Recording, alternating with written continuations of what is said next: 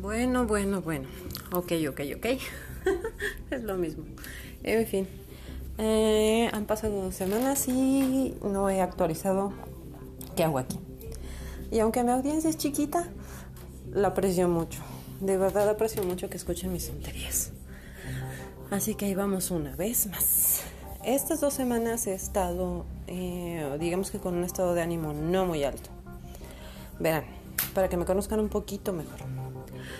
Ay, llevo eh, lidiando con ansiedad desde hace ya bastantes años.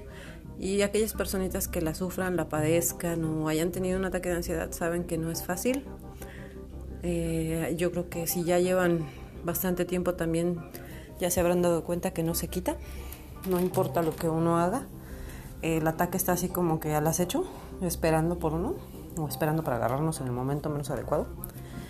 Y para mi mala suerte, pues sí, la semana pasada y la antepasada ha estado como que al acecho eh, tras de mí. Eh, que es un ataque de ansiedad. Bueno, se puede buscar en internet qué es. Pero en resumen, eh, es una sensación de miedo, miedo generalizado, un miedo que viene directamente de nuestro cerebro, un miedo a todo y a nada, una sensación de que algo muy malo nos va a pasar en cualquier situación, eh, ya sea en la calle, en la casa, eh, en cualquier parte. Y eso se siente horrible, porque, bueno, yo que ya llevo más tiempo, eh, cuando empiezo a sentir como que me viene el ataque, es, mm, me dura un minuto, unos segundos, pero es muy desesperante porque sí, ciertamente te empiezas a desesperar. Y no vamos lejos, el domingo eh, venía en, transporte público y ya que avanzamos unos metros, uh, ¿qué será? Unos 30, 40 kilómetros, empecé a desesperarme, eh, a querer sentir que quería bajarme de la combi. Bajarme de la combi, ¿por qué? Bueno, pues porque como les decía, es miedo a todo y una sensación de que algo muy malo te va a ocurrir pero todo está en tu cabeza, porque realmente no hay eh, a qué temerle. Digo, bueno, o sea, si vas en transporte público y vives donde yo vivo, eh, se te puede venir a la cabeza que te van a saltar, que puedes chocar, etcétera. Un montón de tonterías. Pero eso entra, de lo, entra dentro de lo normal. Lo anormal es que el miedo venga de ningún lado, o sea, tienes que analizar de dónde viene, de dónde parte, pero eso lo haces después porque en el momento del ataque no tienes ni tiempo de pensar. Eh, había leído que el cerebro está dividido en dos partes, el, cerebro racional y el cerebro irracional. Bueno, pues cuando entras en un ataque de ansiedad, el cerebro racional no sirve para nada. ¿Por qué? Porque el cerebro irracional va a mandar.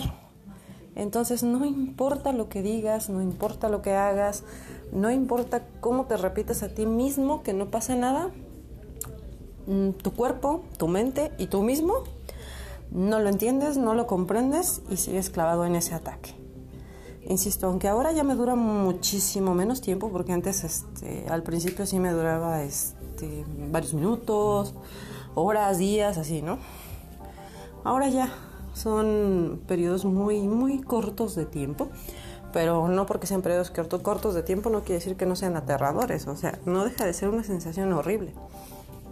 Lo más triste de todo esto es que, bueno, o sea, un ataque de ansiedad no te va a matar. Pero sí te va a hacer creer que te vas a morir. Inclusive leí de un tipo que sus ataques de ansiedad le provocaban síntomas igualitos al de un infarto. O sea, su cerebro lo manipulaba de tal forma que el cuate iba a dar urgencias.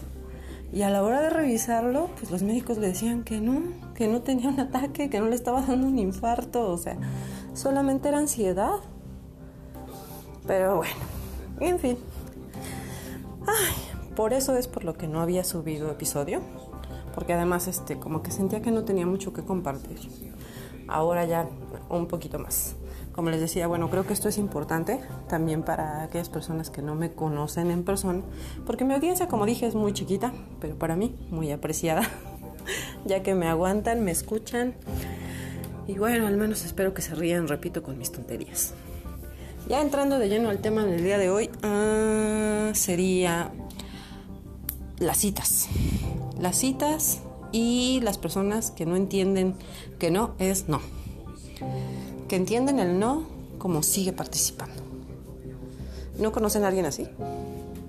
Bueno, pues yo sí. Y no uno, ¿eh? O sea, a lo corto o largo de mi vida han sido algunas personitas que así como que simplemente no entienden el no. Y es cuando uno tiene que volverse pues más mendiga, más perra.